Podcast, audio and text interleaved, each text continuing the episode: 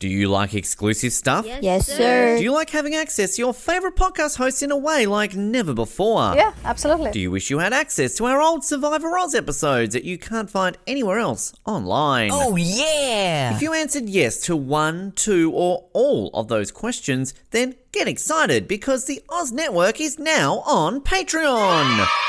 That's right, your favourite podcast has jumped on the Patreon bandwagon to enable a better listening experience for you, our listener.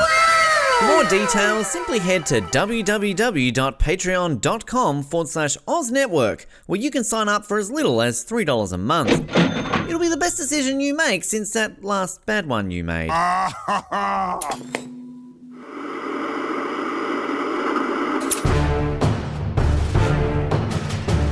You're listening to the Oz TV podcast, only on the Oz Network. We are back at the start of a new day, literally at the start of a new day, recording this in real time. We're going to be here for a very long day as it is 7 a.m. on day four of 24. Uh, yay! Uh, I, ended uh, I very don't know how to abruptly. that was awkward. to just shut up, and you're like, yeah, we're- all right. Like, well, we're we're very enthusiastic, but for a limited period of time. Um, That's the only excitement you're allowed in this episode. It's done. Shut up, audience. Uh, but uh, this is at the start of day four, the first ever reboot of 24. And uh, it's going to be exciting because it's a new season and Jack's off heroin. That's what we take to get excited. No heroin. This is a no heroin podcast going forward. Ben, Well, um, you can. That's your choice, Colin. I've got my own choices in life, and I will live with them. see, we would have had Noah on this episode, but we had to let him go, Yes. mostly because of the heroin. we put him down. We put We him put down. him down. He's gone to sleep. He's gone to live on a farm upstate. Has Noah? Finally. Good for him. Uh, here we are, 7 a.m. to 8 a.m. Uh, an episode written by Joel Surnow and Michael Loceff and directed by Jon Cassar. And it aired January 9th, 2005, which seems like an odd time in 2005 to premiere a season, but uh, there's a reason for it, which we'll uh, talk about throughout the episode here. My name is Colin, and as usual, Ben, we can't hear you.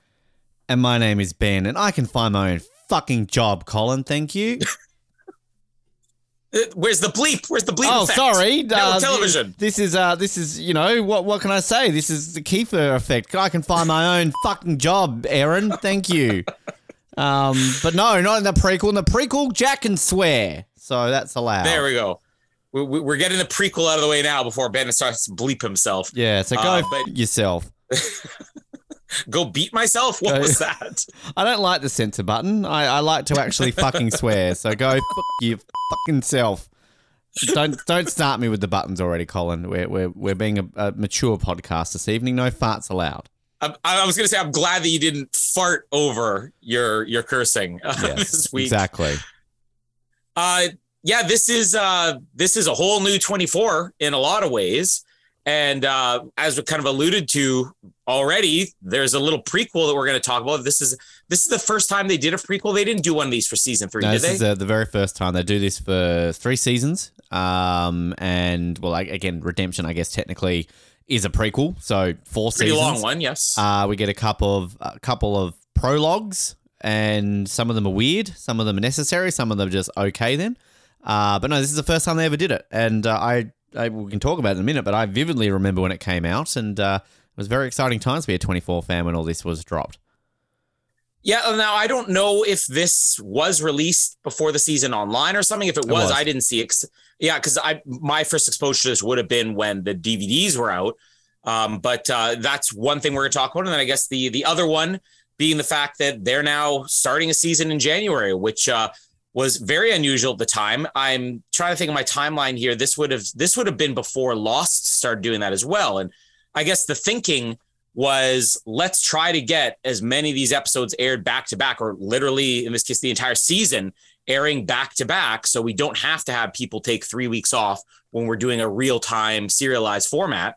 Uh, and they went one up even from that and said, we're going to do a two night, four episode premiere. So this and episode two both aired on the same nights, and then episodes three and four aired uh, on the following night. Um, lots of changes in 24, and it's so funny because we talked in season one about this going with a serialized format and how that had never been done on American television before, and now here we are 20 years later, and this is almost every show. I mean, the the most procedural shows out there will still have a little bit of that serialized format to of them.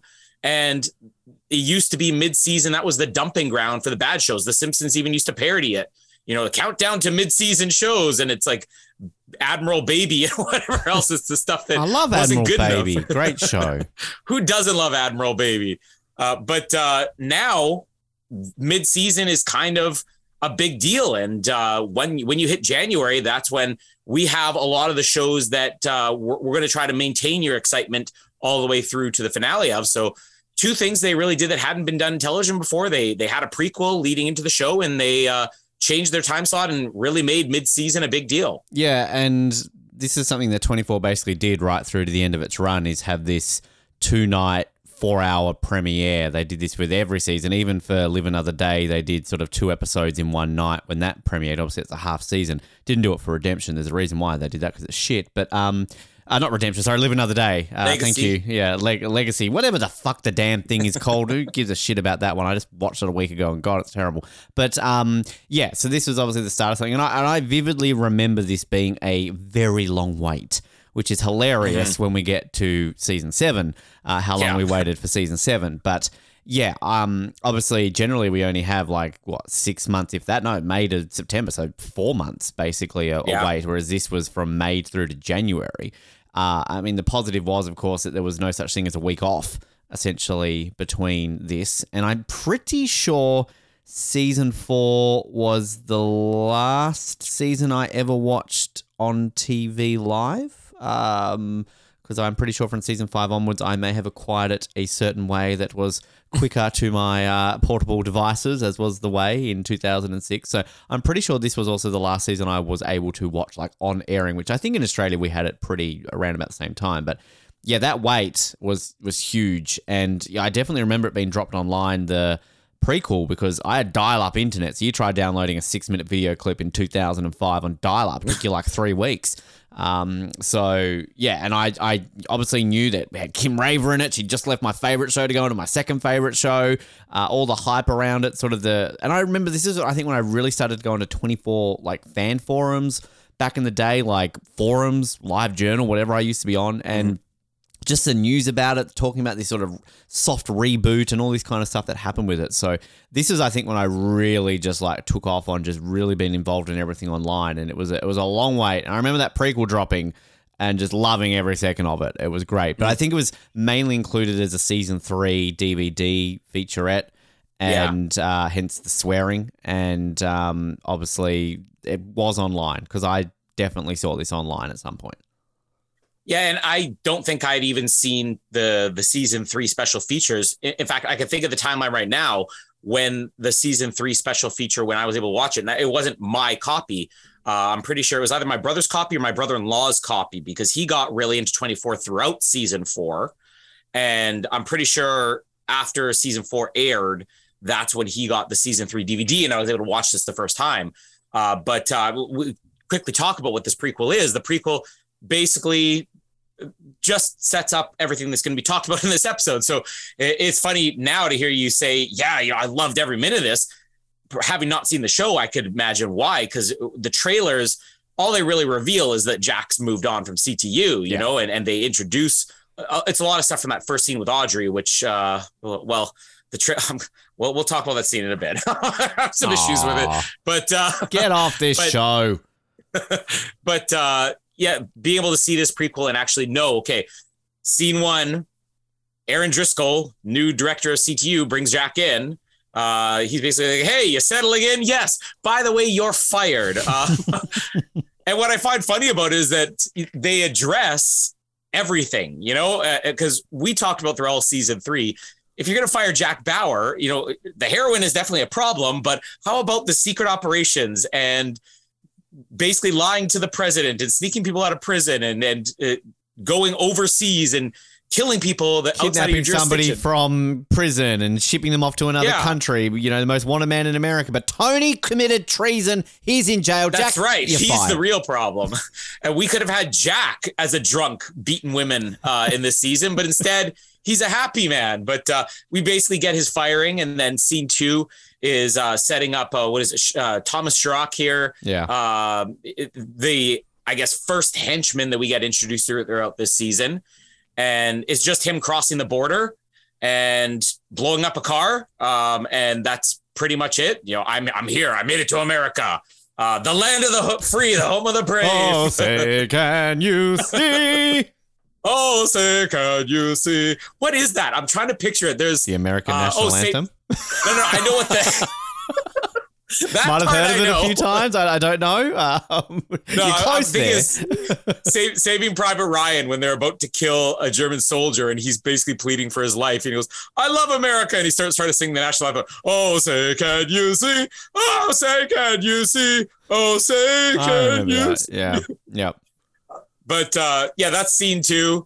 And then uh, what was it? I've already forgotten what scene three is, and I watched it about ten minutes ago. Audrey and Jack fucking. Oh, that's right. Yeah, yeah. So we get Audrey coming into her hotel room. Literally. the woman never turns on her lights and yeah she's grabbed behind by a man and now we know what when jack said he could find his own job we know what it is he's a male escort and that's the end of the prequel jack's sleeping with women and getting paid for it uh the Shrock is learning the national anthem and driscoll is firing people for heroin but not for treason Um, I'm saying this now. Besides Redemption, which is a prequel and a very good prequel, uh, this is the best of the three prequels we get.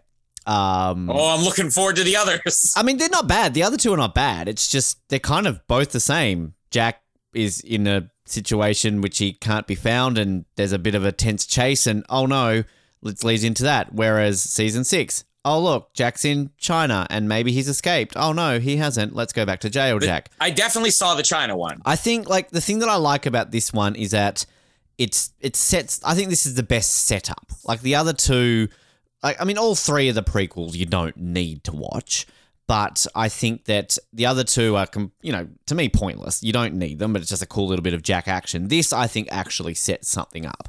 So I kind of like that bridge here where you've got Jack and Erin, and then you've sort of got, um, you know, Jack and Ki- uh, Kim. Well, it's Kim Raver. Uh, Whoa. Kim from Third Watch, not Kim in, in you know this section, but um, yeah, and, and the, wasn't available the, the terrorist guy. So I like it, and plus, like the famous thing about this one, of course, this is the only time you ever hear Jack Bauer swear, and because famous. So they, they don't do this in any of the No, other, no, you know made for internet. Because fa- famously, damn it is said because you can't say fuck. So we all know that every time Jack Bauer says damn it, he's actually saying fuck.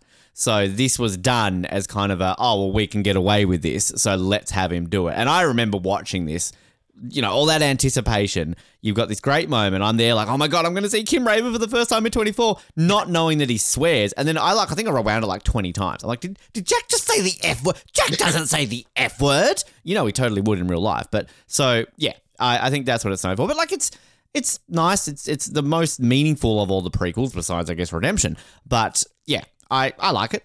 Um, and although the only thing I'll say, like, it's what so the season four set eighteen months after season three, so we get this, you know, whatever it is, like straight away. Then it's like a year goes past. So I love how they basically say with uh, Jack and Audrey that it's what six hours before Dave was. This is like one in the morning. Yeah. So one in the morning, they I don't know. Jack fucks for a long time. Well, actually, does he? Remember that in season eight because him and Renee.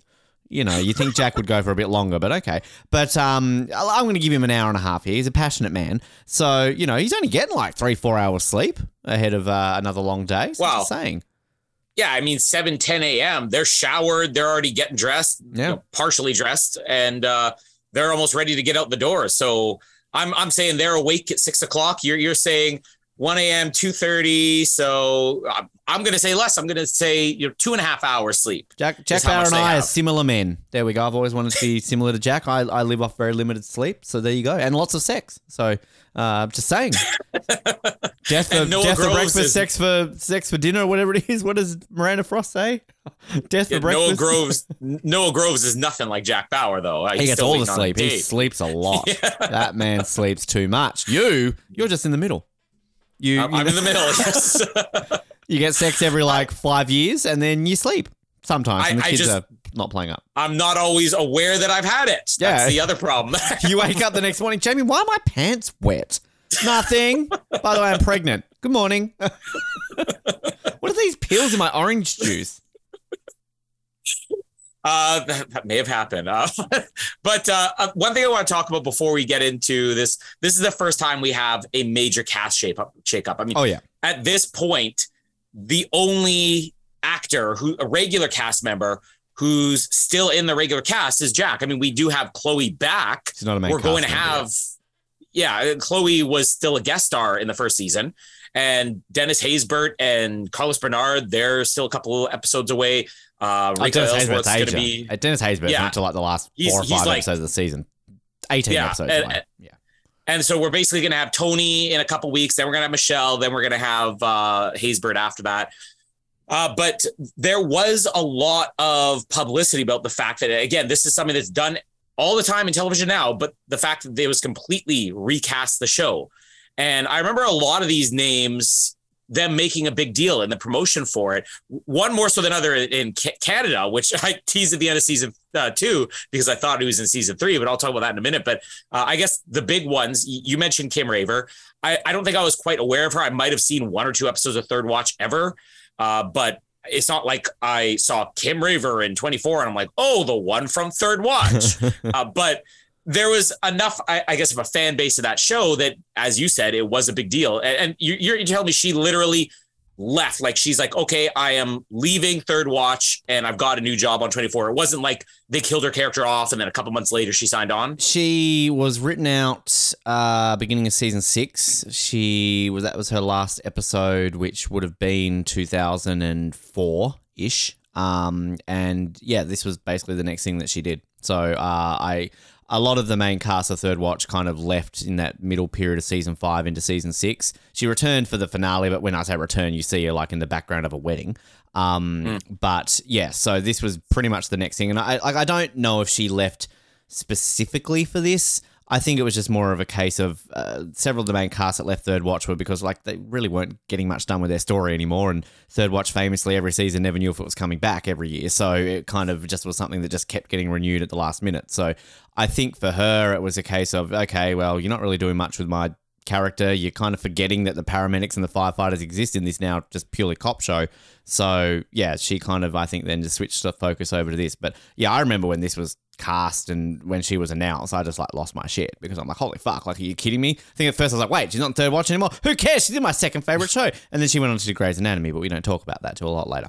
But um, yeah, we, obviously we had her on the show a couple of years ago to talk about Third Watch, and briefly, I think I got like two questions in about 24 at the end, and we've always said like, oh, we'll get you back on, but I mean, we were privileged enough to get her on once. I don't, you know, think we can count our chickens to get her again, but uh, yeah, maybe one day we can get her on to talk about 24 as opposed to Third Watch. Uh, the other two, now this is the smallest main cast we have, at least for now, because some actors are going to be added back in later yeah, on. they and change it some- halfway through this season. It's weird, including one person Yeah. they make a main character for like three episodes, and wow. then like, let's get rid of her. Okay. yeah. But but the main main ones. Uh, so William Devane was obviously, uh, I guess, at least recognizable. He wasn't. You, you know, you mentioned Will, William Devane's on twenty four, and people like, yes, finally. I've been waiting my entire life. all, all the fan fiction people have written over the years of just William Devane as William Devane on 24, and like we got an idea. Uh, but th- in a weird way, this this older actor who'd been recognizable and been around for years, he'd been in major movies, lots of television shows. He, he kind of was at his peak right here because I, I remember uh, the year 2000 was was hilarious because William Devane was in two movies that came out pretty much back to back and both hit number one at the box office. Uh, there was Hollow Man he was in with Kevin Bacon, so he's got a Mhm. number one, Yep. and then Space Cowboys, the one with uh, which is one of my all-time favorite movies with Clint Eastwood and Donald Sutherland. Donald Sutherland, there you go, he's got a Kiefer number of two, Yeah. um, and uh, uh, Tommy Lee Jones and um, uh, who's the other guy? James Garner. Uh, so he had those two movies literally out back to back, and I remember it was a big deal at the time because I think he became the first actor in history, maybe not the first actor in history to knock himself out of the number one spot at the box office, but he had the number one and number two films in a week. And I remember this story, and people thought it was just hilarious. Well, William Devane was the number one box office draw in the United States in 2000 uh, because he had these two huge movies that came out back to back. As he should Uh, be. but I mean, just, he could do it now. Why not? Yeah. He's William Devane. what a man. Uh, so yeah, I think there he was probably the most recognizable of the actors, and then Alberta Watson, which I want to find what it was because we talked about season one. The character Alberta Green was Yeah. named after her because I think she was married to somebody involved with the show. But yet, I'm trying to look online to find out who she was married to or why they named the character after her, and I can't find it. But yeah, that was the trivia back in season one that this actress playing Erin Driscoll, Alberta Watson, which even here in Canada, you might have seen one or two things she was in, but it's not like she was super famous. Um, they had already named a character after her. And I think it was because they wanted her for a role in season one, maybe, or she was married to someone, one of those two things. Uh, but uh, yeah, those are the main cast members. And then, uh, well, have other ones we'll talk about throughout the season. But the one that I really want to talk about here um, uh, is Ronnie Lobell. Okay, so As in Uh, head of field ops, Ronnie, Le- right, him? head of field ops. So Shawn Doyle, the actor who plays Ronnie Lobell, I, I had to confirm this with my brother yesterday because I, I had this vivid memory, and I said at the end of season two, thinking he was the guy who was in season three, that there was all this publicity here in Canada about Shawn Doyle joining 24. He was Jack Bauer's new partner and the, the new head of field ops. And it- there was so much publicity about this. And my brother confirmed it. He goes, Yeah, that happened. Like there, there was all this buzz about Shawn Doyle, and then we won't spoil too much, but he's not going to be long for this show. We get uh, Ronnie. really? Wow. The esteemed Yeah. Canadian who plays Ronnie. I, I've got to say, like, I wasn't Well- expecting him to be the one that you're going to be talking about because he's a nobody character. I think what's so strange about this is that 24 was known for Canadian actors. So it's not just, oh, a Canadian guy on 24. Season one, half the cast is Canadian. I mean, half the main cast is Canadian in season one. Uh, in this season, we have, you know, uh, Alberta Watson, another Canadian actor. We have Roger Cross. We have prominent actors, Alberta Watson and Roger Cross, who are both Canadian, who are joining the show. And Shawn Doyle got all this publicity. Now, I think the reason why was because at that time period, he was like doing really well. He had a TV show called The 11th Hour, which, if I could ever find online, I actually have some old VHSs that I recorded it. And if I can get around to transferring those, I'll send you episodes because it was basically a journalism show. It was about uh, a a 2020 or Dateline type Canadian show. And he was one of the producers on it and, and arguably the star of the show. Uh, he'd been nominated for awards. So that show was kind of the big Canadian drama at the time. But he also had really started to break through in American movies. He was the. Did you ever see the movie with Dennis Quaid and Jim Caviezel, Frequency, where it's like a father and son Oh. communicating over CB radio? A friend of mine, actually, it was Trent fucking Queen. Um, he used Oh, to love. Trent Queen. He used to like that epi- uh, that movie, but I never watched it. You know, you don't take Trent's opinions for you know. Oh well, in in this case, Trent was right because great movie. But Shawn Doyle uh, was the villain in that movie, and uh, he'd done a couple of other things. Uh, around lost apparently. period. he So- in a terrible episode I- of Lost I- Eggtown. That's a terrible episode. yeah, yeah, I saw that as well. Uh, but And uh, you Desperate know, Housewives. Oh, Oh, and CSI. Um, uh, the big, the I was trying and CSI. I was trying to get excited, I couldn't. Um, but uh, yeah, like he he was shuffling back and forth, and I guess because he was a big deal at the time, but news stories galore. People were getting excited, and then he's gone. Uh, meanwhile, they could have talked about Roger Cross or Alberta Watson, but uh, yeah, that that's the big one. And then I, I guess let's also add on there the, the Araz family. Uh, the funny thing is the the dad Nestor Serrano, who you know I- I think tomorrow. day after tomorrow, that was just before this, wasn't it? Yeah, it was around about the same time because there was um, and I don't know if this is just Ben being racist, uh, but there was somebody in season three who I thought was him, and then when I realized, okay, it's not him. But then when I saw him in this, I'm like, oh, okay, he's been cast in this now. So that was kind of like the whole Sarah Wynter sort of Sarah Clarke situation where Oh, in yeah. Australia they falsely advertise it. Um, you know, the six days Sarah Clarke. I'm like, yeah, wrong actress, ladies and gentlemen, and then they get it right for season two. So. Um, yeah, and then uh, I'm gonna butcher her name. Academy Oh, I'm glad you. you're- you're gonna do Academy. Award nominee Shohreh Aghdashloo. Um, Agadashlu. Aghdashloo, she's great. I love her though. Um, but we're obviously uh, very close to having when they mentioned Debbie. She's a big star now. When we get to her shortly, so you know, don't want to spoil that. And Imhotep. Wait till we get Imhotep in this. Yeah. you know, lots of big names in this. And Natalie Portman's ex-boyfriend and the OC's guy who Marissa kills, Ryan's brother, Trey, uh, Logan Marshall Green. You know, can't Yeah. forget him as well.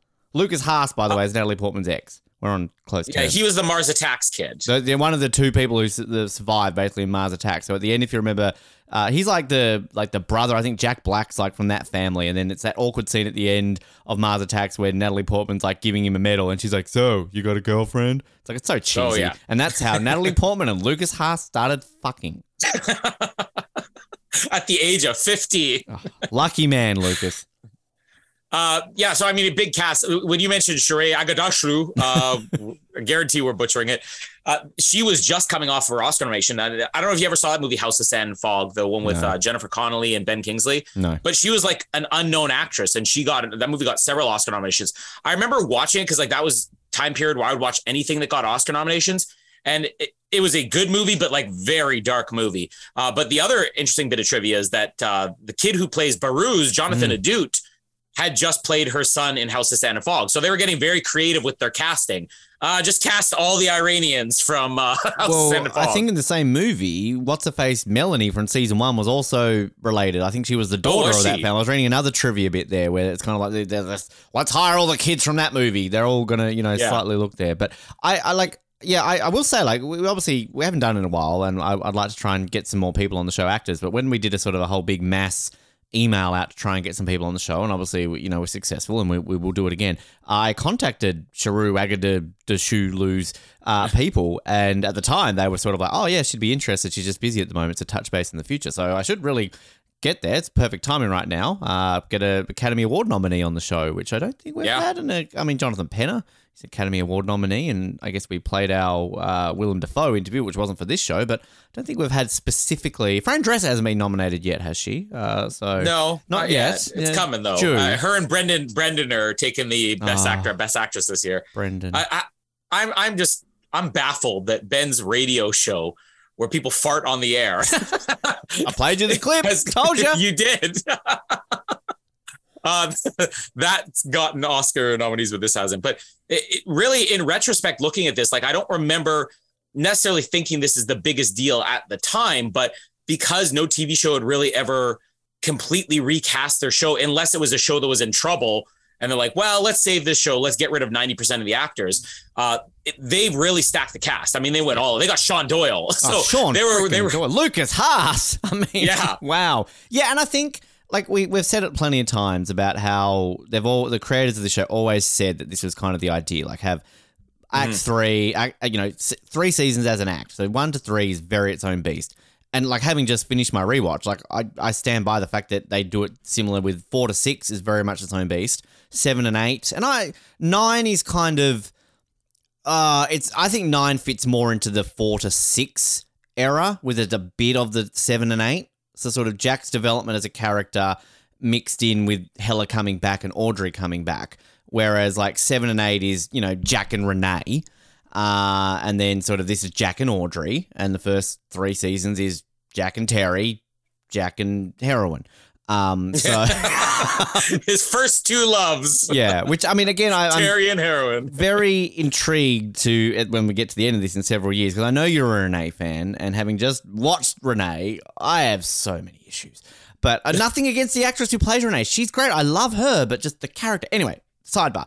The point is, yeah, like this is very deliberate, and it feels like a new show, but keeping like I think this feels more of like new with the old than Seven does f- moving on from six because I think that's a weird period of 24. it's like six went off the rails. They saved it with redemption. Seven starts decently and goes way off the rails. And then you get eight, which is good. And then nine, which is good. And then Legacy, which we shall not talk We about until we are about. legally obligated to. But um, yeah, you're right. This is a like a, a reboot, but it's still like it's not a reboot with being terrible, if that makes sense. It's still the same show. Yeah. Uh, now we don't have Palmer drama, so there's a I First ever episode without David Palmer ever. This is our Yeah. very first ever episode, our 73rd episode of twenty four. No Dennis Haysbert. th- there was even a season three episode that didn't have Elisha Cuthbert. So Yeah, this is he the- would be the only other one. No, Tony. Tony was not in one. Um, well, yeah, you're right. He's the only one because Tony missed one episode, I think, in season one. Kim missed two episodes prior to this. So yeah, the, him and Jack, uh, De- uh, Dennis, because he doesn't have a character's name. Uh, Palmer and Jack are the only two that were in all 72 episodes consecutively. So Jack officially now becomes the only character, and he will be the only one to appear in every single episode until Legacy. Yeah, uh, which we don't talk about until we're legally obligated to. Yeah. Um, And can I just point? Sorry, one last thing. It's it, it ties into this because we're going to meet this character very shortly. There is a character introduced in this season, Mr. Edgar Stiles, who I completely forgot Legacy, and it's bullshit that they randomly say a character in Legacy is like, oh yeah, I'm Edgar Stiles' cousin. I'm like, what? Why What? are you bringing that into this? Don't even look the same. Like, I'm sorry, one's from a different nationality, and I know that's possible. I know there's such thing as interracial breeding, which is fine, do it. But like, it's just the most pointless throwaway line ever in 24, and it makes me hate that season even more. Because fuck you, you are not related to Edgar Stiles. the, the amount of things you surprised me with that I completely forgot in 24. Oh, I Um, forgot too. Don't worry. but uh but we'll decide on what's the new Palmer drama as we get into this. But before there's no way premieres are difficult because you can't just do one storyline, one storyline. Everything kind of ties in together more. But we're gonna set up the first scene, which everything else kind of plays off that. So the, the opening scene is basically some suspicious looking men on a plane. One has a briefcase Train. strapped to him. Uh train. Did I not say train? You said plane. Did I say plane? Train- oh, well, Trains go choo choo, planes go. they both have passenger lists. That's the important Yeah. part and manifests. Uh, Good but show. Uh, yeah, Coming soon. this is uh, is it? Is it really? really not.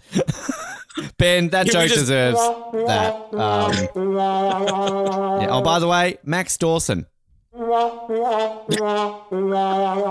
Yeah, we have sound effects now. You know, 24. You're we welcome. we really one day need to do manifest, La Brea, and Jerry said manifest. what's and what's the Matthew Fox show now? Oh, we still haven't reviewed it yet. Uh, Last Yeah. Light, which Matthew Fox coming soon to Australian TV. By the way, I don't know if uh, were you with, the Colin. Uh, I was the one you- who showed you the You trailer. did, Yeah. yeah, because I knew Sean Penn was doing some Australian show. Uh, to which I found hilarious because I think on 007 we made a joke about Ben O'Toole. There is an actor called Ben O'Toole, and apparently Matthew Fox has been added to this show. So just like Dominic Monaghan and the return of Emilie de Ravin, who was in like three scenes of that SBS show I watched. Looking old, by the way, poor Emily. But uh, Matthew Fox coming soon to Australian TV. Yay! Obviously, Last Light failed miserably. It's like, ah, fuck it. Where can I go that does shit TV? Ah, Australia. Do it. They like Last Light there. I still haven't watched it yet. That's why. That's why and people are manifest. begging at the door, like, "Where's this review? You promised of Last Light." Well, I think Noah watched two episodes and said it was shit, and I'm sort of in the middle of moving to another state, so it's not on the top of my priority list. But coming soon, very soon, maybe 2024. He needs to finish Manifest before he moves on to Last Hey, that's Light. coming to Netflix. I'm sure they're allowed to say the F word now in Manifest. They did when Designated Survivor went to uh, Netflix. Kiefer swore a lot in that one. Uh, so basically, there's just a trail derailment here, and um, A trail the derail? dera- A train? trail derailment. Can you say train? Choo choo Oh. choo. Here comes starting at train. 7 a.m. a train derailment. And uh, the, the masked guy comes up and he shoots the dude with the briefcase and he takes the briefcase. And uh, then we have the Mr. Prequel, Thomas Shrek. Is it Shrek or Shrek? Ah, Shrek. He looks like Shrek. Call him Shrek. Thomas Shrek here. We have Shrek, who um, uh, basically there, there's a call for the 8 a.m. attack, which that's going to set up everything in this episode. Is that we there's deciphering of clues that this is going to be an 8 a.m. attack. Uh, but we'll we'll get back to CTU in a bit. So what we'll do first is we'll talk about the Araz family, uh, the Araz family, and Mr. Natalie Portman, as you Oh. called him here. Haas. So the Haas the others, yeah, this is the others. Uh, so the Araz family, we're introduced to them, and uh, they're average Middle Eastern family living in America. They eat breakfast, they watch the news, and they don't like white girls. That's every Middle Eastern family, apparently. Which we should point Uh, out, this was a season two where they started putting like public service announcements for every episode, Yeah. going like, "Don't hate the Muslims; they're a great people." Meanwhile, let's cut to those terrorists eating breakfast. Yeah. I mean, now we're at 50% of the seasons involving Middle Eastern terrorists. So uh, maybe it was time for the public service announcement. It's the Russians But, uh, next season. It's all good. Just the Russians are fine. It's, it's okay to hate the Russians now. Everybody hates the Russians. Yeah. Um, but uh, yeah, the, basically, the dad doesn't like the fact that Behrooz's the son, is dating an American girl. You stay away from that American girl. You you see her coming, you say, "Stay away from me, Mama. Let me be." no American girls. I I, I Uh, would don't def- come knocking around my door. I don't want to see your face no more. I, I definitely would be disobeying my father if I was dating Debbie. Don't worry. Uh, we get to her soon. Uh, will, we get to her? Oh boy. Um, you don't like but, Debbie? uh, What's wrong with Debbie? I, you know, the like you said, the actress goes on to become more famous, and anything I've seen her in, she just annoys me. And I'm pretty sure she probably annoyed me in this season too. But uh, a lot of people annoyed me in this season. We're gonna get to some of them in a few minutes. But you just like don't like sex, so and Ben had lots of sex with her growing up. I wish I had sex with Leighton Meester. Trust me, Whew, I'd be a lot happier than I am right now in life. Don't worry. Uh, ben would be lucky to get Lukas Haas I'd at be- this point in life. Lukas Haas's penis has been inside Natalie Portman. That's close enough for me. So I, I'm on board. So I'm on board the Lukas. I'm on board Lukas Haas's ass. There you go. Uh, so one thing I love about the Araz family's introduction here is that you know right away the the dad the he's getting the call. Um, so what is it? Is Dina, Behrooz, and the dad's name is Nestor Serrano Araz, right? Yeah. Uh, Full name is Nestor.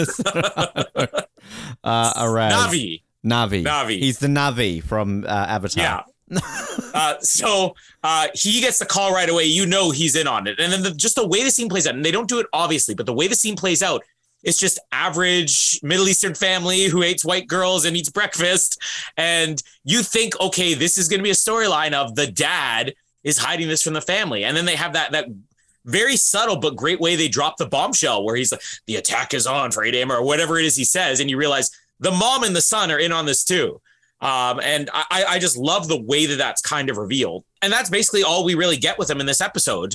But it's one of the more effective reveals of villains. And I think because it's episode one, it's not like you could do a dramatic buildup, but I didn't even remember this was part of I, I thought it was something where they revealed the mother and the son in episode two or three, but no, it's right off the bat, opening scene. You know that they're in on it.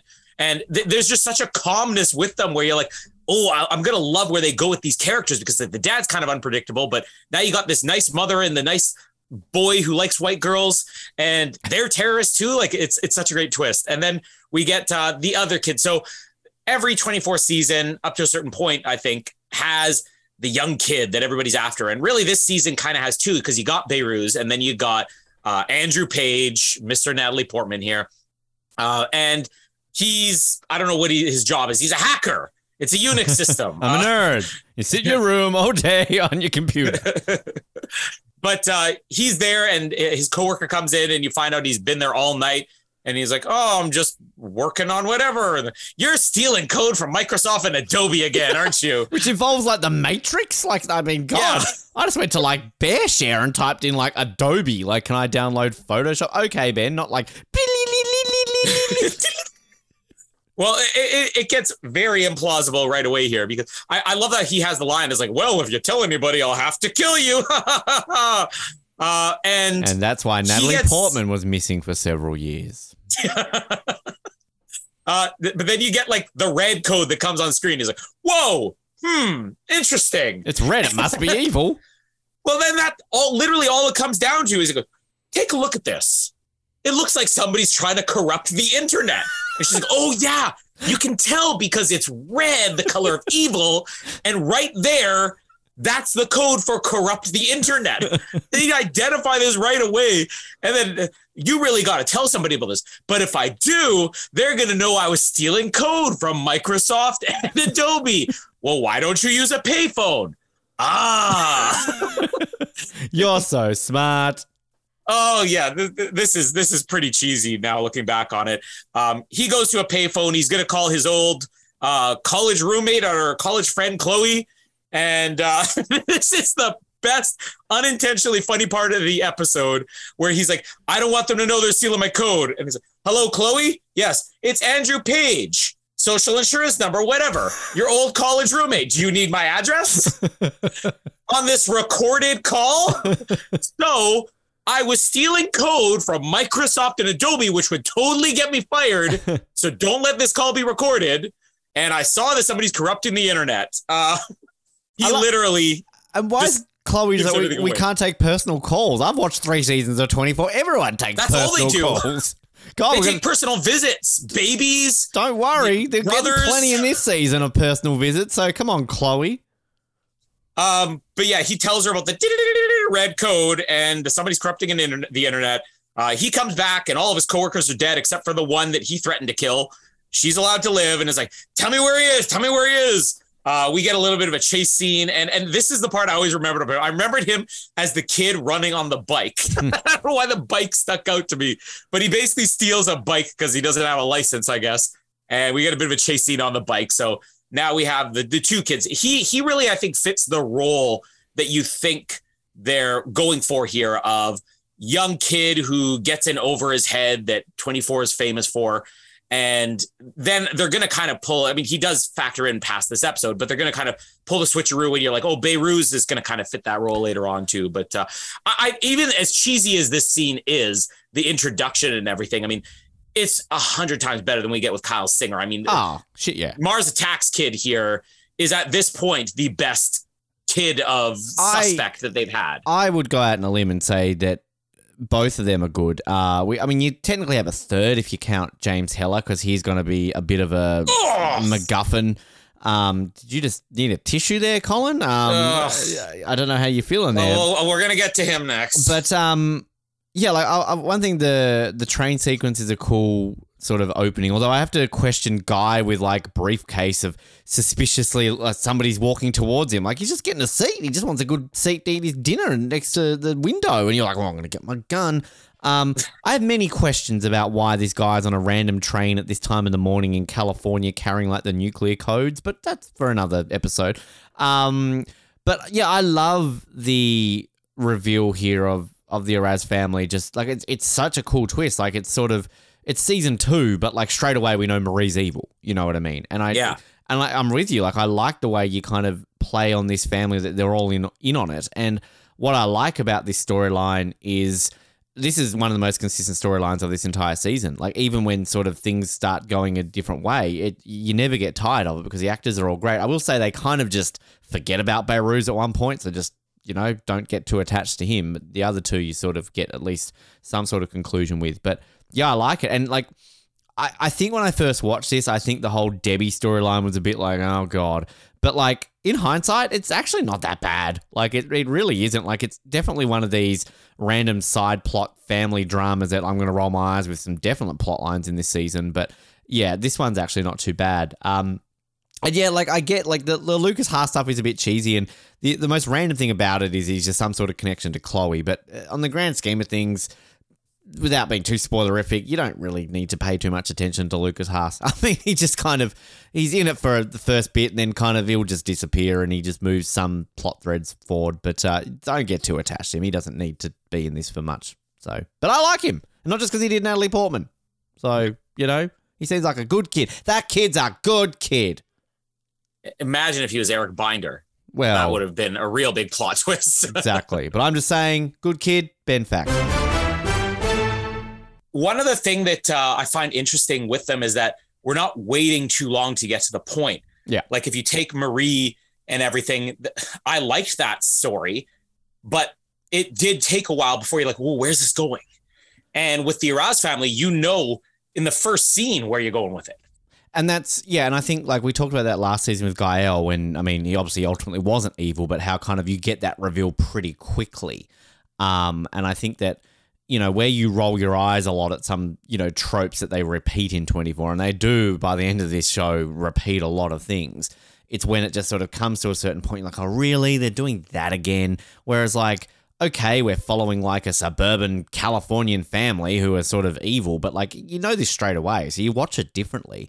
And I think the way they will play with this is is very unique. Um, and I think like sort of having someone connected to Chloe, because automatically, like, we're going to talk a lot about this season that Chloe's basically a different character. You know, Mary Lynn Rajskub's looking a bit hotter now. They've kind of got her out of the frumpy vest and they've done her hair up a bit more. And basically, not only have they changed her appearance, they've just made her a better character who's not that hateable, really. Um, so I think kind of having some sort of connection, it's it's there, but it sort of gets forgotten about. But let's just say one thing with 24, they're used to, uh, get used to all of a sudden random plot threads with Chloe that you're like, huh? Where did that come from? All right, she's married. Okay. Uh, spoiler alert. Remember that. a we should have had a count of that from the beginning of season three. There's a baby, she's married, uh, she's goth. yeah. Oh, God, don't start me on goth Chloe. Uh, so we're gonna interconnect Jack into the CTU stuff in a bit. We got to get the introduction here out of the way, and then we'll do the, the Heller that that Heller feller. That's what we're gonna The do. hella fella. we're gonna do the Heller feller stuff. Um, but uh, so we get the intro scene, and this was one of the only things I think I knew about the show because the trailers would play clips from the scene. That's what I was talking about earlier. I'm like the trailer scenes is kind of how I remembered this. You know, it's giving exposition. You get that they're a couple, but I'm sorry, this scene is Aw. so poorly written No. it is so cheesy. Uh, it, it basically becomes like the bad uh, I love you scene from Attack of the Clones at one point. It's like, uh, I truly, deeply love you. Like, it's so much. Uh, but I'm going to run through here now. I'm going to condense it and, and exaggerate a little bit, but this is basically all the bases they cover in a two minute long scene. So, Jack and Audrey, they're in their underwear, they're getting dressed. So, you know that they're definitely doing the, the It's Lukas hard- Haas it's Natalie hard, it's here. hard to know who to look at in this scene, to be completely honest with you. who am I We know which at one you're looking at. Yeah, It's- it's Jack. It's Kiefer.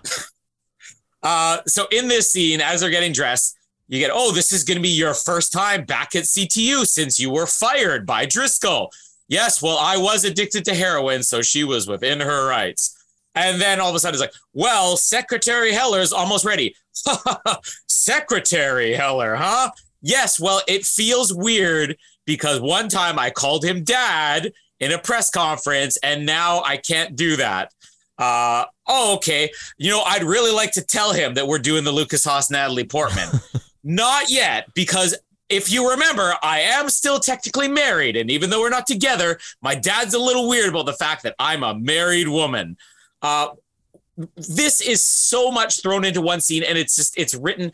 We have good writers on this, but they felt the need to put stuff in here that they figured nobody would watch in the prequel because not everybody would be able to download a six minute video in six hours.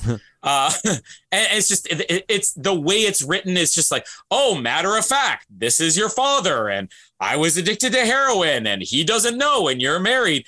And then you, you throw in there on top of that, these cheesy, you know, I love you, Jack. And before we die, I want you to know this scene is not the way I remembered it. And it's a little bit too much for me. I completely disagree. I get what you're saying. It is a lot of exposition, but I think what saves this scene is you have two extremely talented actors who make it work. Oh, yeah. And I, for one, do not get sick of this dialogue. Um, so I can see your criticism about it being very exposition heavy, but I'm sold because I just, I mean, I might say that Kiefer and Kim have the best chemistry in this entire show.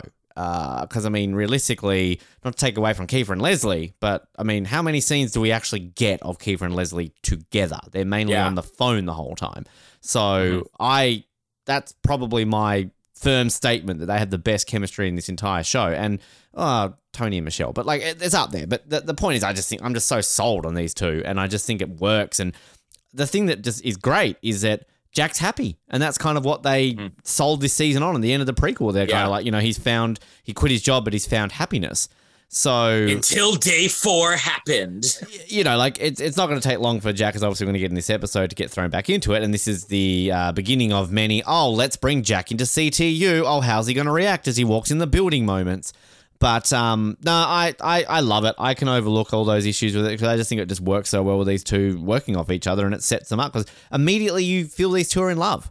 You know, it's it's it's kind of it reminds me a bit of the Jack and Teri scene at the beginning of season one that you don't need much to believe that these two are already happily in love. Whereas Yeah. my issues around Jack and Renee is it's shoved down your throat on a level where it's like you're meant to believe that these two have a thing when they've literally known each other for barely hours. And then into day eight, when it's they've not seen each other for how long, and oh my god, they're so in love. They don't even they've never kissed, and yet yeah, I'm getting ahead of myself. I'm on board with this scene. Uh, I will agree with you. Two great actors does help this scene, but it's still it's it's one of the more poorly written scenes that, uh, I think we'll find in this season. Uh, it's not going to be in my Hall of Fame. Also, perfect opportunity here to actually play on the whole chase scene because this is the Chase and Kim scene from season three's premiere. Yeah, I see it. Just turned around with Jack. Um, Oh. So from this from this point on, Jack's gonna have to go off on his own. But uh, we do have during the uh, the the scene where he leaves Heller and Heller goes off with Audrey. Uh, the mention of uh, nobody can know about this Richard meeting. Yes, Secretary Heller, not my father. Can we just point out one thing? Jackie's obviously working with Secretary Heller. Obviously, that means we know that uh, Keel is president. We see him obviously in this episode. The elephant in the room here. Did you ever imagine that Jack would be working for a Republican uh, person? Because like it's never ever established what parties any of the presidents are for. But Keeler, because it's going to bring to Logan, they're Republican because obviously Palmer was Democrat. So I mean, I would have assumed Jack would have been working for a Palmer administration, not a Republican administration. But hey, Jack, he loves his guns and he's a little bit racist. Well, I, I was going to say, if, if anything, I think it makes more sense because, and I'm not saying you know, one side versus the other. The fact is, you know, most of the uh, kind of under the table dealings happen on both sides, regardless. But we're in the middle of the Bush administration here, and torture is becoming a thing. And Jack Bauer is very pro torture. This season Uh, is the torture season. This is literally Yeah, the so- torture season. I think Jack would very much be backing whoever's backing torture right now at this point. Th- in the This United literally States. might be the only episode of the season where there's no torture. well, actually, there is. He gets shot in the leg. There there is, is. torture in this episode. So what am I He's talking doing it. about? Seriously, like I like I always like roll my eyes and they criticize this show for being like so torturous. But after what rewatching this season recently, I'm like, yeah, okay. Ben as a 17 year old is kind of dumb. I'll leave my show alone. Now I'm like, yeah, too much torture. It's just a little bit too much sometimes. uh, the the last conversation they have before they they split up here, where he's so. By the way, I tried calling your room last night and you didn't answer. I was having dinner with a friend. That's bad. Could anyone I know? No. yeah, because he's, he's like looking at Jack. I, like they're basically one step away from going to Jack's. Like, was she good? Did she wear that little black bra? Like, it's just, yeah, it, it's way too obvious. And they're gonna get another one. I, I'm not I'm not that big of a fan of the the writing, and it's a reboot season. They never had to do this before, so again, I'll give the benefit of the doubt to the writers. But then when we have the next scene in the car where uh, Heller is talking to Audrey about this Richard meeting, we start dropping. You know, what is it with Richard? It's like, you know, what? Why does this kid not like me? Yeah. And then the oh well, he just doesn't understand the politics of it. And then Heller, what did I do wrong, Audrey? uh, only only William Devane can pull a scene like this off. So again, actors can save it. Uh, but uh, they basically say he's just a spoiled kid and he doesn't know the politics. And then he says, "What did I do wrong?" And I'm thinking to myself, maybe don't spoil him and teach him about politics. this wouldn't happen. Uh, but they get to Richard's uh, Richard's little bungalow here, and uh, this is a private meeting. They're basically trying to talk him out of attending some protest that is against whatever you know the, the president's doing, and Heller is the Secretary of Defense, so it's going to embarrass him. They're saying they're only using you to embarrass me. They're not interested in you. And uh, so Logan Marshall Green, he'd gone on to a, a lot of things. He had, uh, I guess, years after this, a brief period where it looked like he was become the next Jai Courtney, you know, the next leading man that Wow. nobody cares about. Well, we all Uh, strive had- to be the next Jai Courtney. Because he had like that Brooklyn Finest movie, and then he had the he was one of the lead roles in Prometheus, the Alien prequel. In Spider And then Man it seemed like he- Homecoming as well. He's one of the. yeah, he was one of the the henchmen. Yeah, in Yeah. Spider-Man: Homecoming. But it's like it's like he dropped off the face of the planet. Now, um, I, I I I'm really trying to remember what my thoughts were on Richard Heller when I watched the season initially. I'm pretty sure it's similar now. Can we agree that Richard kind of sucks? I mean, do you really want to punch him? I know that's the point. So now I, I think if I did hate him originally, now I understand Uh. that was probably a good thing. But like, wow, is he? He's like not Kyle Singer level obnoxious, but he is definitely punchable. I, I think this was just after the OC as well, so I'm pretty sure this came after him as Trey when you meant to hate him because you know oh no he's gonna kill Marissa or rape Marissa whatever he did, but um yeah I, I don't know if I agree because like I know what like it's just weird what they do with his character and it kind of falls into this torture thing where it's just it's needless torture on this kid, then they forget about him and then they randomly bring him back at the end for a big plot twist. Um Yeah. I don't know. He's, he's not casting at levels of annoying. No, I just I just feel sorry for this kid. So this is where maybe like I don't agree because I think with Kyle, where he's just a noxious little blonde haired little shit who you just want to punch in the face. I think with this guy, like I legitimately feel bad for him. Um, and I think that his dad kind of goes a bit too far sometimes. But yeah, I don't know. I, I don't I don't really agree with that. I just I don't really But find that they- annoying. I think they do want the audience to be at least a little bit annoyed by him. Like that's my thought. Oh yeah, no, I'm not. I'm not disagreeing with that. I think that yeah, absolutely the point. and I think what we're going to get in the coming weeks with him is yeah, you're absolutely meant to think a certain level of him for sure, absolutely. But Mm. um, I just don't.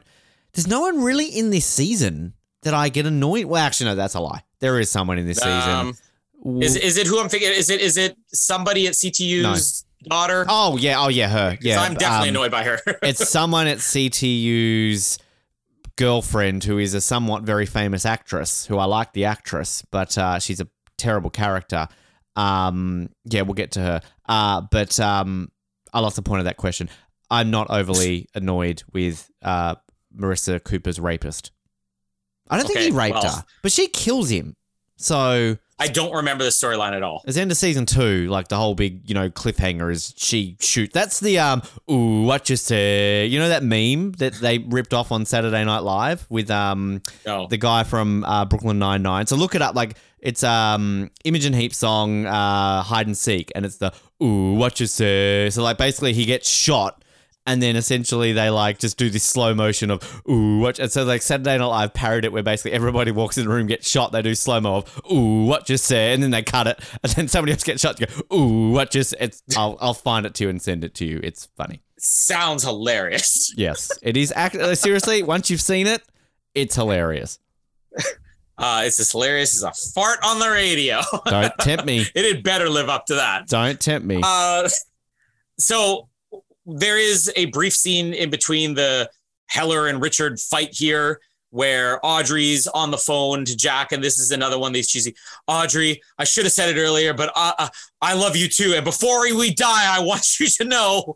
Uh, and he, he says pregnant. something here where he's like, I'm pregnant. uh, but uh, he has this line here. It's like, it's just not since Teri have I felt this way. And I'm thinking, like, poor Kate, poor Claudia, even. Jack's just so cold. Now I know why Kate dumped him. yeah but Uh, as you'd later find out in the show Jack's fucked everyone so I mean if he was in love with everyone like I mean come on Yeah, I mean, Edgar thought he was in love with him, and now he's gonna find out Well, his cousin uh Edgar's cousin. oh Uh, but uh, immediately after this, Audrey just picks up the phone and calls. We, we don't see him yet, but somebody's going to become a major character in this season, which is her her husband, Paul Raines.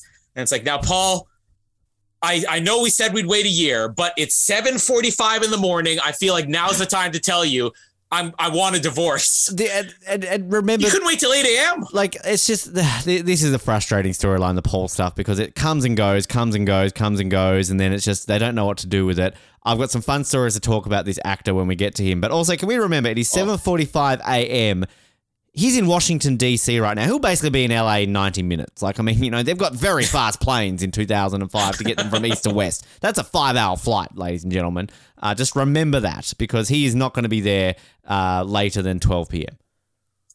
Um, yeah, I want to hear your funny stories because I'm a big fan of uh, the actor too I- who plays Paul Raines. It's uh, basically I have nothing. and a Natalie Portman connection, Oh, absolutely. The was it the Walmart baby one, where right? the heart is. Yeah. Yeah. So no, basically, the, the story. So when I um I rewatched this with a friend many years ago, I think I've told the story about how uh, we did sort of a show swap. So she made me watch Buffy. She watched 24 because she didn't want to watch Third Watch. So um, That's always a story with Ben. Watch third watch. No anything but. um, I got Mallory into it. We know how that worked out. So anyway, um, but it basically she watches and she just whenever he would come on screen, she's like, "Oh my god, who is that guy? He's so ugly. Oh, I can't stand him." And like she just had this like pure hatred of the man. So then when we watched uh, Where the Heart Is one time, she's like, "Oh no, it's Paul from 24." and like she just like was grotesque by him, thinking he was like the most ugliest man in the world. So. Uh, I don't think he's that bad looking, but uh, that just always reminds me of her going off about this guy. So she's a lesbian now, so I mean that probably makes sense. So, there you go. She she thought Ben was the most attractive man she'd ever seen. well, I mean, So how it worked out. when we first met at a party, she thought I was a woman and we made out. So I mean, I mean, you know, That's how Ben picks up most women. that gets me far. Oh, I'm Ben. I love your impersonation. Hello, I'm Ben. Yeah, the, the video episode. You got that. Hello, my hands are in the air. Hello, I'm Ben. Is this where I'm meant to press this button and be like, Hello, I'm Ben? oh, yeah.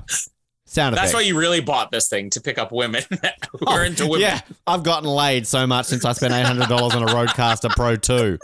Can't you see all the Ever since women ever behind since me? you had the ability to put fart noises in every conversation, you're cleaning up on the chicks. The one time I literally had a woman behind me hiding. Um, know, woman? a woman, and you got the wrong one. Um, yeah, not quite there. All right, so um, we'll again come back to the Heller stuff. So let's let's go to CTU. So this is the the meat of the episode. Um, I like the introduction of another. Is she a main character? Let's call her the most frustrating character of the season because they clearly hired an actor, knew where they were going with it, and then spent what eight weeks having no clue how to get to where they wanted to go.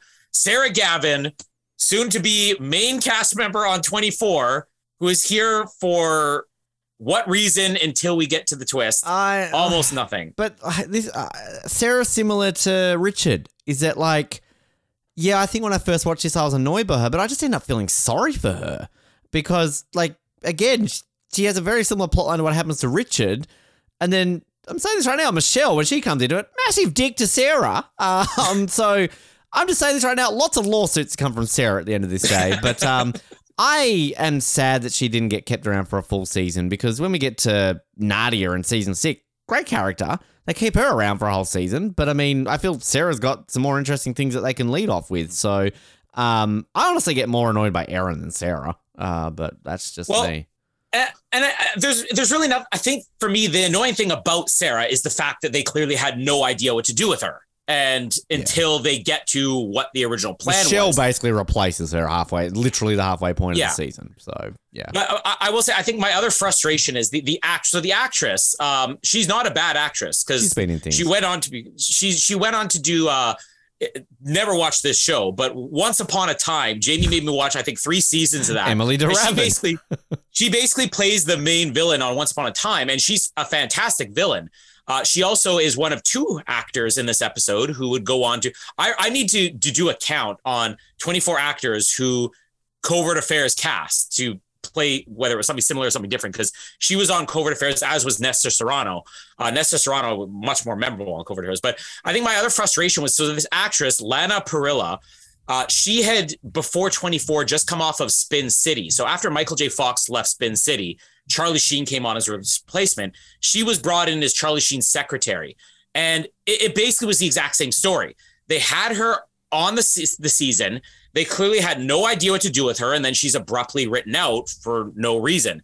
So, 24 at this point, this is two back to back shows that I loved where this actress was there, and all I'm wondering is, uh, what is she doing there? She was on Lost. She was I saw that in a famous episode too. Greta. Oh, yeah, yeah, yeah. She's one of the um the two where Charlie dies, the whole Not Penny's boat. She's one of the two Mm-hmm. women who were in the underground thing guarding that. Oh, okay. Did not Oh, recognize okay, her. so I was, yeah. I definitely see. I recognize the episode, and I'm like, okay, I don't remember who she is in here. She, but I'm looking at the Let's screen. into though. She's unrecognized. Like that's probably why when we did that episode, I never brought up. That's Sarah from 24. She that looks very different. So short hair. That's why.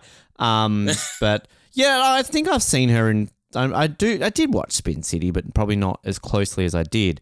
But um, as you did, sorry. But um, Hmm. I like. Yeah, I, I like this actress. She's she's good, and I just wish they had have used her better. Yeah. Uh, but of course, Chloe at this point is still Chloe because in the first scene, she's basically getting the intel about, uh, oh, we intercepted this call. The, the attack's going to happen at 8 a.m. It's like, but it's not 8 a.m. yet. 8 a.m. passed hours ago. That's why I didn't say anything. And uh, maybe I'll take this to Driscoll and you just get Chloe saying, give it up, Sarah. Driscoll doesn't like you for no reason whatsoever. Chloe is really mean in this episode. What happens every time Uh, on this this show? Like I literally start of like Colin. I thought I'd message. No, give it up, Ben. No, it doesn't like no, you. it doesn't like you. um, he doesn't but like you. uh, we get the conference room scene with all the department heads, and st- Paul is still trying to sneak her way in there. I'm sorry. I keep it right, but like I'm pretty sure this, is, is this or season six. There's one of the seasons where I swear they literally have a meeting every episode. I'm like, you'd be stopping so much terrorism right now if it wasn't like, oh, it's 712, time for our meeting, guys. We've got terrorists out there and we're going to find them. Now get back to work. It's like, seriously, you interrupted my meet, my day for this? It- They're, they're already doing that because in this meeting, when Edgar is giving his intel, Chloe says, As usual, Edgar, we can't hear you. Just like last hour, Edgar, we can't hear you here in the hourly meeting. Uh, and then uh, it, it, it's even better because then she has to reprimand him. And where is your laptop? Yeah. What if you had to pull data? And he's like, I memorized it. I don't need to pull data.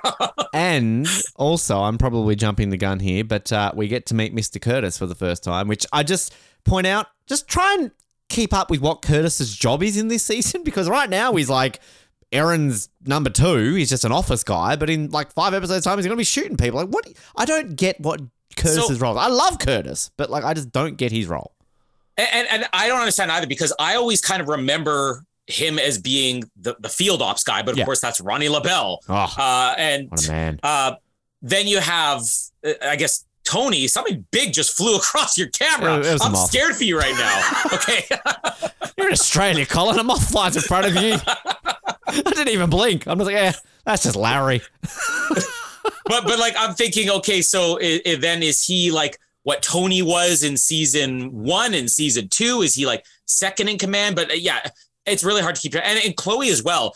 Chloe, we kind of talked about how she was like Jack's assistant, but if anything, she was just like your tech girl, and now she seems to be in charge of Intel. So maybe she got a promotion. And, I don't and, and there, there- there- there's definitely an issue with Chloe too because like it it gets pretty quick on the oh my god, Chloe and Jack, we're so close, we trust each other.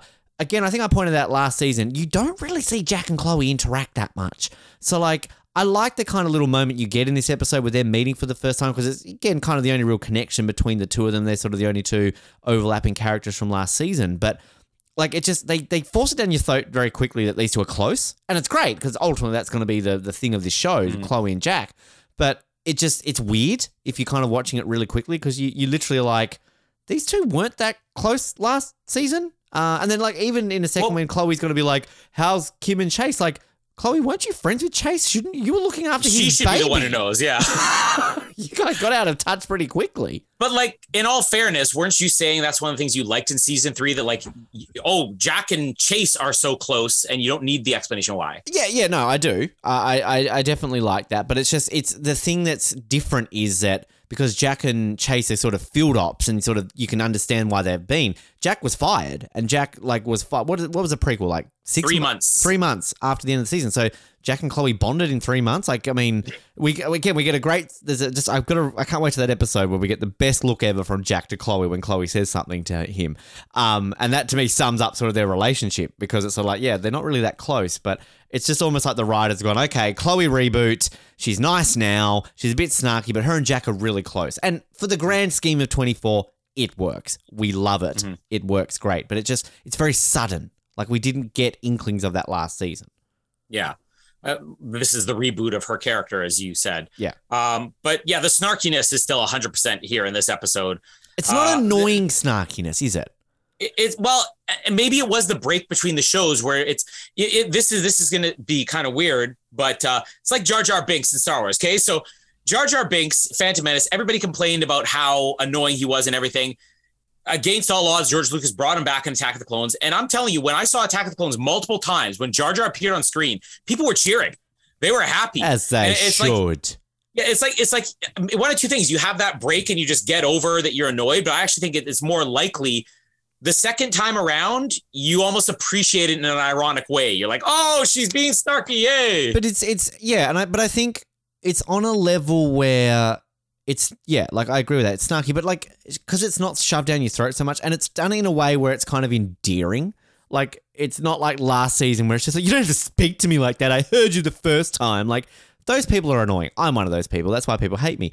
Whereas like this time around, like when she has this little moment with Jack, when she's just kind of all like, "Oh, that's really great." I mean, "Oh, I'm really that. I've got filing to do." Like it's just kind of like awkward and cute.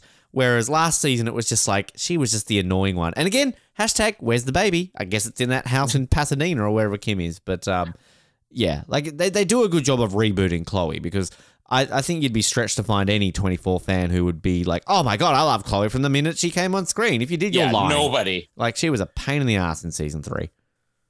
Um, now the main thing that this is going to keep going around is this whole. But it said 8 a.m. is it already passed, and oh well, what if they meant 8 a.m. You know, California time? Uh, and then Driscoll just like, well, was it 7:01? That's close enough. Um, which doesn't really seem logical that this is her thinking. Yeah. Uh, but then uh, when, when my, my other favorite part of this episode, besides the whole look, it's the code that's going to corrupt the internet conversation, is Edgar. And you get Edgar's character right away. And this is why I say, like, I, I feel not so much to the actress, but more just like, did you really try to create a character for Sarah? Because they get it with Edgar right away. It's like, hello, uh, Chloe, this is Edgar Stiles. You don't have to use your last name. Now, the best part about this is that she answers the phone, O'Brien. Edgar, you don't need to use your last name. O'Brien out. That's a good point. I think, like, yeah, I think they struggle on 24 with their female CTU agents post season three because you have Michelle season two, Nina season one, and Chloe season three, who, again, pain in the ass the first time you see her, but she ultimately becomes the second ma- most major character in the show. So you get Sarah here, and then they kind of go, oh, fuck, let's bring Michelle back. Next season, you don't really get anyone. I guess you get Karen introduced in the last bit, but she's not really an agent. She's Homeland Security. Uh, unless I'm missing someone next season. But then season six, you get Nadia, one season wonder, bye bye. Season seven, you get Julie Garofalo, whatever her name is, Jeanette Garofalo, the uh, FBI, and she's okay, but she's got a, you know, whatever. And then obviously you got Renee. And then season eight, it's, oh, Katee Sackhoff. God, that woman's amazing. Um, but um, and then season nine, you get other Kate. I don't know if you remember season nine's CIA's Kate, who like she's good one episode. the female, the female Jack? yeah, season who's, nine? who's good, She's- I thought bad, she was great. good, bad, good. Uh, she's up and down. You know, she's she's Okay. there and thereabouts. And then season ten, you've got um freaking uh, Aussie Australia's own um. Why have I gone blank on the name? Not Miranda Kerr. Uh, Miranda Otto. Thank you. Um, Oh yeah. who again is okay. They also had no clue what to do with. Yeah. Oh, and and don't forget Edgar Stiles' cousin. Uh, I don't even remember her name because reasons. But yeah, so I just think it's a it's a thing moving forward that they really kind of struggle with, like the female. Oh, next season you get Kate Mara from Homeland Security. Well, that's a weird character, but it's Kate Mara. I'll watch her any second doing whatever she wants. She can read me the Bible and I'd be hooked. Um, I'm losing the point again. The point is female people in Ben CTU. really needs to get a girl. That's the point here. I haven't had sex in like three weeks. Um, yeah, shut up, Ben. Move on, Colin. All right. Uh, so uh, we also get the call earlier from Andrew Page here. The uh, I'm going to give you all my information about stealing all the code. Uh, she tells this to Driscoll. Driscoll's like, interesting. Give it to the FBI. We're too busy. Yeah, that that that's what I was going to say. Erin, this is where Erin annoys me because like, this is just this trope that just we sort of have in the first three seasons with like Chappelle and Mason, but not to this level. Like, this is just stupid from Erin. This is just abs like Yeah. she's a terrible boss because like why would you just take it like literally connected to Turkey and you're just going eh, it's nothing. Put it away. Like Yeah. it's just Erin's a bad boss. She is a bad boss. And I think that this is a trope that gets annoying at certain points of 24 with the whole okay, the bosses aren't doing what they should be doing, so let's go against the boss. Because there are literally moments in the show where you are screaming, going like, just tell them. Like, why do you have to go against them all the time? It's stupid. Whereas this, you kind of like, oh, okay, like just bad boss. Curtis should be who I see here and just be like, I'm Curtis. I don't know what Ronnie my job is. Lobell could be. Do you like Curtis? Oh, I love Curtis. Who doesn't love Curtis? What a man. He's got a big dong. We know that for a fact. that's, that's a man. Not a stereotype.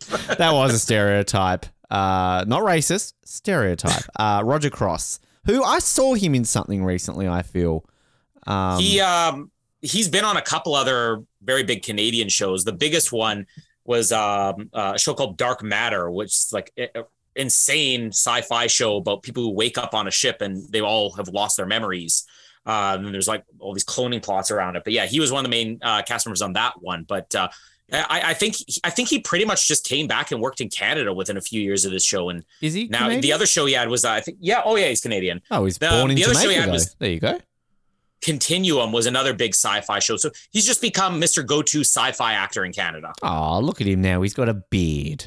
Um, Oh, look at him. look at him with his little beard. Roger at- ben, Cross. Ben's like it's almost like looking in the mirror. he only has 9,000 followers on Instagram. Shut up. No, now he has nine thousand and one People and can- nine thousand two. If you would do, Can people stop listening to us right now and go and follow Roger Cross on Instagram? How like I looked at Kim Raver the other day, as I constantly do. She has over a million followers on Instagram, as she should. She's a great woman. Roger Cross is a man who needs like not the same amount that we have on like Twitter. That's not right. like Roger Cross is a man. that's a man right there. Oh, look at him Um, posting pictures in his little hat. He's got a beard and a hat. That's a man. oh, Roger. Is it a fedora? It's not a fedora, but that man could pull off a fedora. We're gonna get Roger on the show. Come on. Oh, please. Um, now what? A, you're just like what? A, I'm just don't say it, Ben. Don't say it. Well, I'm just looking at his uh, great Instagram. He's got a picture of him sitting next to a bath with candles, probably getting his wife like a nice day. Like, come on, honey. It really is you. Aw, what are you saying? You're like, I like to treat people in my life well. You? No, no, Oh, you, you take baths with candles. That's what I'm saying. bloody oath. Oh, he's posted a picture of fruit juice loaded pizza blend. That sounds disgusting. oh, there's a picture of him like something to do with 24. Here we go. Um, he's posted a picture a year ago. Uh, it's like a, a some promotion picture of him.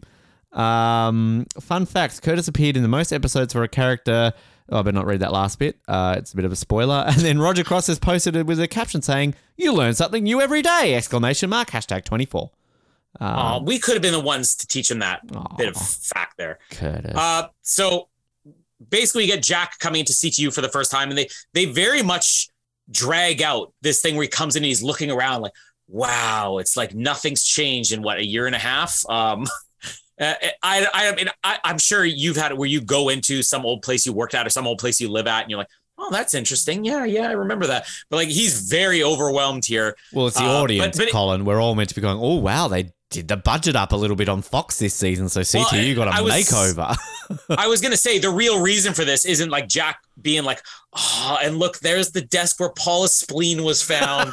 it's more, it's more, it's more. We have to show off the the new set here. Uh, you know, and they probably have this in almost all seasons. You want to have the big reveal of your your main set. So it's very effective. Like it looks fantastic, but you do start to wonder if you're actually thinking in terms of character and story. It's like, why is he looking around that much? But uh, it, it's a nice set, right? Yeah, it's it's a beautiful set, and I think this is um you're gonna get some fancy new technology like skyping with each other a lot this season, which you know just disappears after this season. But sure, but yeah, I mean it, it is a thing they do it kind of every time they redo it, and I think this might be like because season five and six doesn't really change it too much. Um, so there's not a whole lot really outside of this that changes. Seven it's the FBI, and then eight you've got like the super ultra modern New York CTU. Um, but yeah, uh, I think this is maybe the biggest sort of set design change you get for CTU until season eight. But yeah, I like it. It looks good. because it's it's always interesting when you watch a TV show if, and people really know enough about it. A lot of times these sets aren't one big piece of set. You know, you'll have let's roll out Tony's desk's area and let's roll in Jack's desk, and then we have a fake staircase, and you think that it's two levels, but here you get to see like it's a full full They, set. they build you it. know, They, they, they really Yeah. do build these. I think uh, we talked about that in some of our interviews we've done, particularly in those earlier seasons that they did do them. Uh, but I mean, City gets blown up every third season anyway, so it's not like this is just going to change. You know, Paula's spleen, as you said, is just hanging on a wall, and there's a tribute to her there with her arm just like hanging off uh, Erin's desk, and a bit of uh, blood and guts happening there. So, um, but yeah, I think it, it was written that um, uh, I think it was Joel Surnow said that yeah, th- this scene is deliberately done so that Jack can be the audience and be like, Mhm. "Oh, look at all the money Fox gave us this season." And look, that's Shawn Doyle from Yeah. TV's 11th Hour in Canada. That's because The Simpsons pulled in an extra two million viewers last week. Oh, thanks, Homer. Dope. Uh, but uh, we get the quick introduction here, uh, the, the pleasantries with Chloe. Is it pleasant? That's the other funny thing. It's like, so how's Chase doing? Good. He's working for a security company. Kim's watching the baby. The one thing she said she would not do Mm. At the end of season three, she's watching the baby. Because we don't see Kim Uh, and- at all this season. This is uh, the first. this is the only mention of her, right? This is uh, yeah. Uh, I don't know, but uh, this is the only season besides six and nine. Ah, six and nine. Um, that we don't get to see her. So Easy Beavis. Colin almost got that joke. So um, yeah, but no, it's I, I mean, Uh, it's this this to me is a bit more um expositiony than you, the earlier scene, but. I, I like the fact that you kind of get a mention because, like, as I said to you, like last season, like you, you actually get a lot more Roger Moore about the Kim and Chase stuff than you remember because, yeah, next season it plays a big part into Kim coming back. So, Mhm. um, but I, I like the knowledge that they're just living out in the sticks of Pasadena. Find a nice girl from Pasadena. There she is, Kim. No. Could we not just had like one line? It's like, and she definitely hasn't killed anybody in months. She's got bloodlust, basically. Life is good to her. Um, uh, but I love Chloe here. She goes, "That's interesting. I mean, I am interested, but I'm busy. Bye." I've got to set up a protocol. And I got like Jack's like, oh, that's our Chloe. Da, da, da, da. Jack's being told you're gonna have to have a brief meeting with Driscoll because there's stuff going on. Like, oh yeah, I know, I know how the job goes. He goes and there's a very like awkward conversation with Driscoll. This is why like we, we were introduced to this this idea that hey Jack, you were fired from CTU. Is it gonna be weird going back there? Well, they were within my rights, and you think this is gonna be Jack's the low man on the totem pole. And this ep- this scene basically reminds you right away, he's the right hand man to the Secretary of Defense. He's calling the shots. Driscoll's Driscoll's at this point probably thinking, no, I shouldn't have fired him. He's my boss now because she's basically begging for more money. And and I actually do ha- kind of have a theory, and I don't know if they intend to put this in the show, but I can work it in as my own fan theory that Driscoll, you know, saying things like, "Oh, wow, let's like some of her let the FBI handle it," is like she's trying to maybe intentionally offload work onto but, hey, we're understaffed here. We need more money because we have to send this to the FBI. No It's never clearly stated from what, yeah, we, we have sockets to open and we don't have the money to open those sockets. Um, it- it's probably not the case, but uh, I think it's something you could at least fit in there, you know, and say there's a reason for her, you know, Yeah. maybe we can't take this. Um, but the scene basically plays out with her. Well, now, what is her proposal? Her proposal is basically something really bad here. Satellite coverage Uh, of the satellites. the docks or something like The that. docks, yeah. Yeah. and him saying no we need people on the ground she's like the the originator of the replace the pilots with drones uh but I can kind of see a point though, because in a weird way, i do a com- 100%. because she turns around and she's like, um, yeah, you're slashing our budget. Uh, we've got to cut some corners here. So as much as Erin sort of annoys me sometimes, she has some good moments here, and I'm, I'm kind of like, well, yeah. It's like, bitch, please. Oh, you're cutting my money, so I've got to save some money. That's just lazy, Erin. Well, like, fucking give me more money then, bitch. Like, I just, it is a bit weird seeing Jack in like a, you know, number crunching meeting, but Jack's got a Jack. yeah well and there's a coldness between them that's really good and i don't think that i don't think i thought too much about driscoll as a character when i originally watched this show but like she has that i'm a cold boss down but it, it she there's something still sympathetic about her which is what i think is interesting because where we're going to go with her character you definitely are meant to be a little bit sympathetic yeah, towards and her. yeah, uh, you're meant to be. But um, like I like this is where I go back to the prequel, and I like the prequel because, you know, yeah, it's not necessary viewing. You get enough. I mean, another cheesy exposition line that I really hate in this episode is when Chloe's like in with Driscoll, and she's just like, "Oh, who's DoD sending? Oh, Jack Bauer." Oh, Jack, okay. And then Chloe's like, that must be awkward because you haven't seen him since you fired him. Like, that is like, you know, okay, Chloe, we saw the prequel. But um, yeah, this is where I think the prequel adds to this because, um, you know, it's just a nice little scene between it. But um, yeah, but it's, I weirdly on board with Erin here. Sorry, Jack. But uh, Yeah. you know, Jack's. Jack, this is also going to say is a, Jack. it's a Jack- power play. It is, and Jack, big bully this season. He's a bully this episode already to Chloe in a few minutes. But um, you know, Jack's got a Jack. But I mean, Jack bully, Bully Jack. bully Jack. Well, what a man! He can bully me anytime. Um, especially if Kim Raver's in there too. Oh. They can both bully you. Oh, yes. Uh, so she basically has to cut this meeting short after Jack basically says, "No, I'll tell you the way it is," uh, because she's like, "I'm sorry, we have some some intel we're following up on, and I have a live feed from Ronnie Lobell's button that I need to watch right now. Secret stuff, Jack, but." Please just busy yourself in the back and quietly judge me. Like, Yeah. why is she letting him stay in the room while she watches this? But this is basically he's going into some. I think this is a dry cleaners or whatever. They were given this address. They're trying to find Thomas Sherek, and uh, they're they're questioning him, and Jack's kind of watching it, and again silently judging her. Uh, it's like, oh, he's lying. Jack, we got this.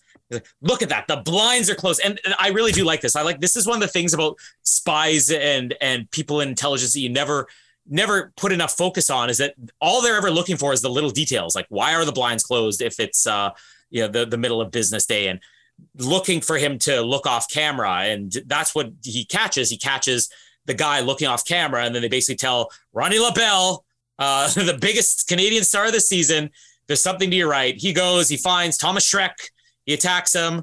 They bring him in uh and uh before they start questioning him uh, before he comes in the building, Driscoll's like, Jack, I'm going to give you station number five. Chloe's opened a socket for you. Yes. Ah, rolling out the red carpet. We're opening sockets. Uh, we get uh, this weird look that Jack has uh, when Sherek's brought in, and he's trying to talk to people, saying, he's "Like, listen, I know this guy. He wouldn't waste his time on derailing a train. Something else is going on there. We got this, Jack." Uh, he asked Chloe to see the transcript of whatever the intel that mentioned the time, and he's like, "Yeah, but it wasn't 8 a.m." Oh, Asks bullies. and, and then basically says they're talking about deviating a course. You don't deviate a train. There- There's something else going on here. Jack is going full Jack in episode one, storms in with a gun. Tell me what's happening at 8 a.m. Tell me what's happening at 8 a.m. Shoots the guy in the leg. Doesn't ask for a hacksaw. He's he's doing he's doing it. He's doing it full torture right now. Uh, I'm going to torture you, not kill you. Uh, the guy basically uh, gives up the info. It's Secretary Heller. So he calls. He tries to uh, warn Audrey. They're they're coming for Secretary. And then we get like this big missile in the background. And that's one of the coolest visuals I've ever seen on 24. Yeah. The missile in the background, and then Heller and Audrey getting blown forward. And we get this uh, kidnapping of them and gunfight. I mean, it's not going to hold up. But this is, I think, the first one where I'll say this is potential top five moment for the season, the, the kidnapping of Heller.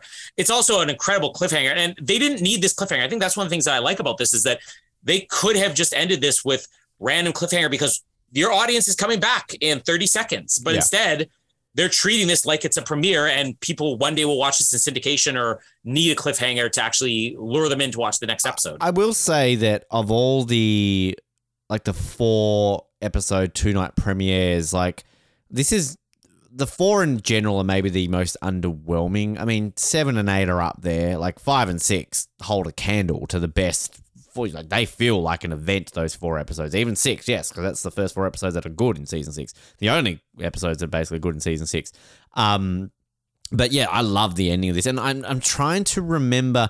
I feel it was spoiled in the trailer for this season because I feel you did see like the explosion, but maybe it wasn't because like I I remember this like being like a big shock that they were getting kidnapped. So maybe it wasn't, but it's epic. I love it. Like it's so good, and it's such a great cliffhanger. And you're right, like it didn't need to be, but uh, unless you're listening to this show or you go on the internet and you're watching this now, you know, nearly 20 years later, you don't know that it was a four night premiere. So it's, you know, I'm going to watch it straight away. Um, the thing that does, it's a 24 thing and it's going to be more of a thing. Why is everyone so dumb and Jack's the smartest? Like, I get it. Like, Jack's got a Jack. This is a Jack Bauer power hour. I understand it. We love Jack. I love Jack. To me, still one of the greatest characters in the history of television. But, like, when you're doing a show like this and you pick point, pinpoint it, like, is Erin really that dumb? Is your Canadian guy really that dumb that they're not going to notice a shifty eye here and there? Like, is Jack literally the only agent in The- America who is capable of seeing these things? Like, it's just sometimes you you got like, Yeah. and the deviate line, like the train thing, like this is where it goes back to my point about Erin just dismissing Chloe. Like, it's just. It's dumb. And like, yeah, you get a cool scene of Jack walking in there shooting a guy and they're like, it's a lot. Like, okay, it's great for TV, but like, Tony's in jail. He goes way too he goes way too Jack way too quickly. Tony's in jail for treason. Uh, whereas Jack's like walked in and just completely abused like a, a freaking, you know, it's, it's because this guy's foreign. He just gets away with it. Like if this was a white guy that Jack was shooting, you know, he's off to jail. He goes, but um, yeah, like it's just I don't know. It like I love it, like I do. I'm not trying to disparage it that I don't enjoy it because it's Jack. We fucking love Jack doing Jack things, but us being the podcast that's got to nitpick into things. It's just again, it's one of these hypocritical things of oh no, Tony's a treason, he's a traitor. Go to jail, Tony. Ruin your life, Jack. Do what you want. Um, but epic ending though. Yeah, I marked it down as a possible top five as well. Um, and I- I'm not going to be able to officially rank this episode, which I'll I'll explain. Um, Lazy Colin. I ch- I've changed computers since we finished season Yeah, three, yeah. and I moved my file over, but I must have had two copies of it or something because the file that I moved over only has the season three premiere and nothing else from season three. So I'm missing, I don't know, maybe a, a dozen, two dozen weeks worth of uh, information on there. I can buy it, rent it, or bin it, but I'll leave the ranking to you. Uh, before we get to that though, trivia, I can't really Oh. find much trivia we haven't already covered because it's it's all things like this was the first one to debut a season in January. Um, this is the first one to have back-to-back episodes in a premiere. Uh, I think there was only one thing here which I found kind of funny in the trivia. I'll let you go through yours and I'll see if I can find it. Uh, one thing before I keep forgetting, just on Roger Cross's uh, Instagram, I found a post from May the 4th Be With You Day back in uh, 2021. He's just posted a picture of Yoda and he just put the subtitle, Grateful We Be. Uh, Roger Cross, big Star Wars fan. Um, I feel there was one that we haven't talked about that I was going to point out. Oh, this was the first season opener since season one to have commercials in it because season two and season three premieres Oh, yeah. were commercial free. Um, so I found that one a little bit interesting. And yeah, I think you, we touched on the fact this is in January, first season that basically aired uninterrupted from the beginning to the end. Like, like they didn't just air all 24 episodes. It's in like there was no breaks in a season, basically like they do with shows. So by airing this in January, they could run it straight through to May every week without a single break in between. Um, but yes, that is what I have for you, Colin Holding. I I have uh this is we always have these in the premieres, but uh this episode is the season premiere of 24th fourth season. Shut the front door. Now I know. Um Wow. I'm blown away. but uh yeah, other than that, uh most of the other trivia here is like it's the first episode to not feature Elisha Cuthbert as a main cast member, first one to not feature Dennis Haysbert as a main cast member, first one to not feature Carlos Bernard, blah blah blah blah. It just goes on and on and on. Uh, but anyways, I am definitely going to buy this episode. I think it's one of maybe it might be the best premiere that we've had, even though there is some bad writing in here. I think this might be the best of the premieres that uh, 24's had over uh, the first four seasons. This is uh, the third time I think you have bought four episodes in a row. You've never bought five episodes in a row. So maybe next week you might create a new record for you on 24. Um, yeah, I'm buying this episode. This is a great episode. And how many am I on in a row here? One, two, three, four, five, six, seven, eight, nine, ten in a row for Ben. A record for 24 right now. So uh, going well. But um, yeah, I've I've marked this as the yeah, this is the best premiere we've got. And spoiler alert, because I've obviously done my rewatch. And of all the season premieres, this is the second best premiere in the history of 24 to me, according to my overall ranking of 216 episodes. So, So you have season one higher? no, I don't. There's still a season to come with a very good premiere. Might be Oh, next okay. season. You're talking about to come. I thought you meant of the one so far. no, no, uh, yeah. Overall, like in in all 216 episodes, spoiler alert, this to me is the second best premiere. Uh, there's one more next season, which will be better. But yeah, so I've got this uh, as the best, and I've got this ranked 12th right now out of 73 episodes. So just below episode seven of season one, and just above the premiere of last season. So just one spot ahead of that. Not knowing where all my rankings are, I was basically thinking this is probably just outside the top 10 premiere. So I'm just going to say we agree. Uh, and I will tentatively put mine at 12th just so that we have something official here. Uh, next week, I've watched nothing about it. Oh, um, I remember bits and pieces. Uh, this will, I think, be the last appearance of Ronnie Lobell next week. If I'm right, Jack gets to go on a bit of a mission with him, or is that episode three? No, it's next week. I think you are right. Yes, I'm pretty sure it is next week. he he he basically storms in there, shoots a suspect where he has no jurisdiction, and they promote him. but uh, that's Jack Bauer for you, the Power Hour, right? Yeah, I, I think next week's good because like um you get it like the cliffhanger is sort of like it's it's a bit shocking, positively shocking. I, I mean it's not as good as this week, but it's still a, a solid episode. Um, we are going to get some crazy stuff uh, pretty early this season. Uh, may or may not be breaking the uh, the streak of uh, limited bins that I've had for a while. but um, yeah, I think we get some we get some good stuff next week, and um, we get to see Debbie for the first time. Leighton Meester, come on. Oh boy. Get on my screen, Leighton. And I'm just saying this right now. I'm not being creepy. She's a year older than I am. So even back then when this was airing, Now. she was no, Colin. She only became a year older than me like last year. Um, Well, I was wondering, like, was she how how how late in her thirties was she playing sixteen year old girl here? this is 2005, so she would have been 18. Uh, so uh, I can still perv on her now. There you go. I was 17 Yeah. back then, so you know I'm allowed to. like eighteen is your limit, Waterworth. 18's too old. Ugh. Grey hairs by then. Uh, look forward to all that excitement uh, when we get there next week. Uh, we are still no Breaking Bad is wrapped up now. Yes, Breaking Bad is finito. Uh, finito. Aw, sad what a, a sad Palmer. Um, but uh, I will say that we do still have, if I'm looking at my calculations correctly, a couple more episodes of Lost to go. So uh, we will be uh, very close to ending that. Breaking Bad actually, Colin ended last week. Looking at my uh, scheduling right now, so uh, And what a run!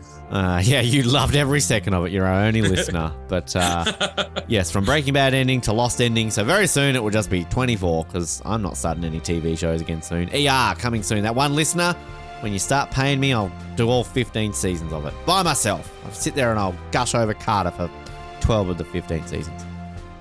Join us next week to talk about Carter, uh, and then maybe we'll fit some 24 stuff in when we can. My name is Colin, and spare me your sixth grade Michael Moore logic. Fuck off. Uh, and my name is Ben, and I'm not comfortable doing this. Thanks for downloading this episode of the Oz Network. Make sure you never miss an episode by subscribing to the podcast via Apple Podcasts, Spotify, Stitcher, Google Podcasts, or by copying our RSS feed into your preferred podcast provider. And while you're there, please drop us a rating and leave us some feedback. You can also be sure to stay up to date with all the latest episodes and happenings from the show, as well as finding out how you can get involved in upcoming episodes by following our social media pages on Facebook, Twitter, and Instagram, as well as getting everything you need under one roof at theoznetwork.net. Thanks again for listening, and we'll speak to you next time.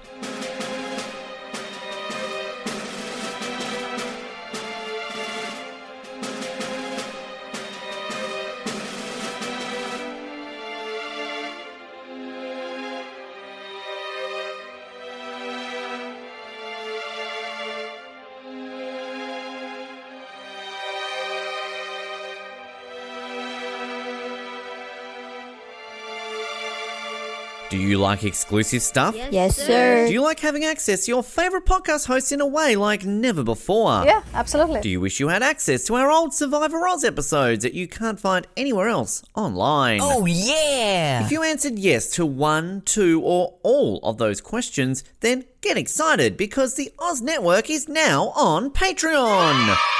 That's right, your favorite podcast has jumped on the Patreon bandwagon to enable a better listening experience for you, our listener. For more details, simply head to www.patreon.com forward slash Oz Network, where you can sign up for as little as $3 a month. It'll be the best decision you make since that last bad one you made.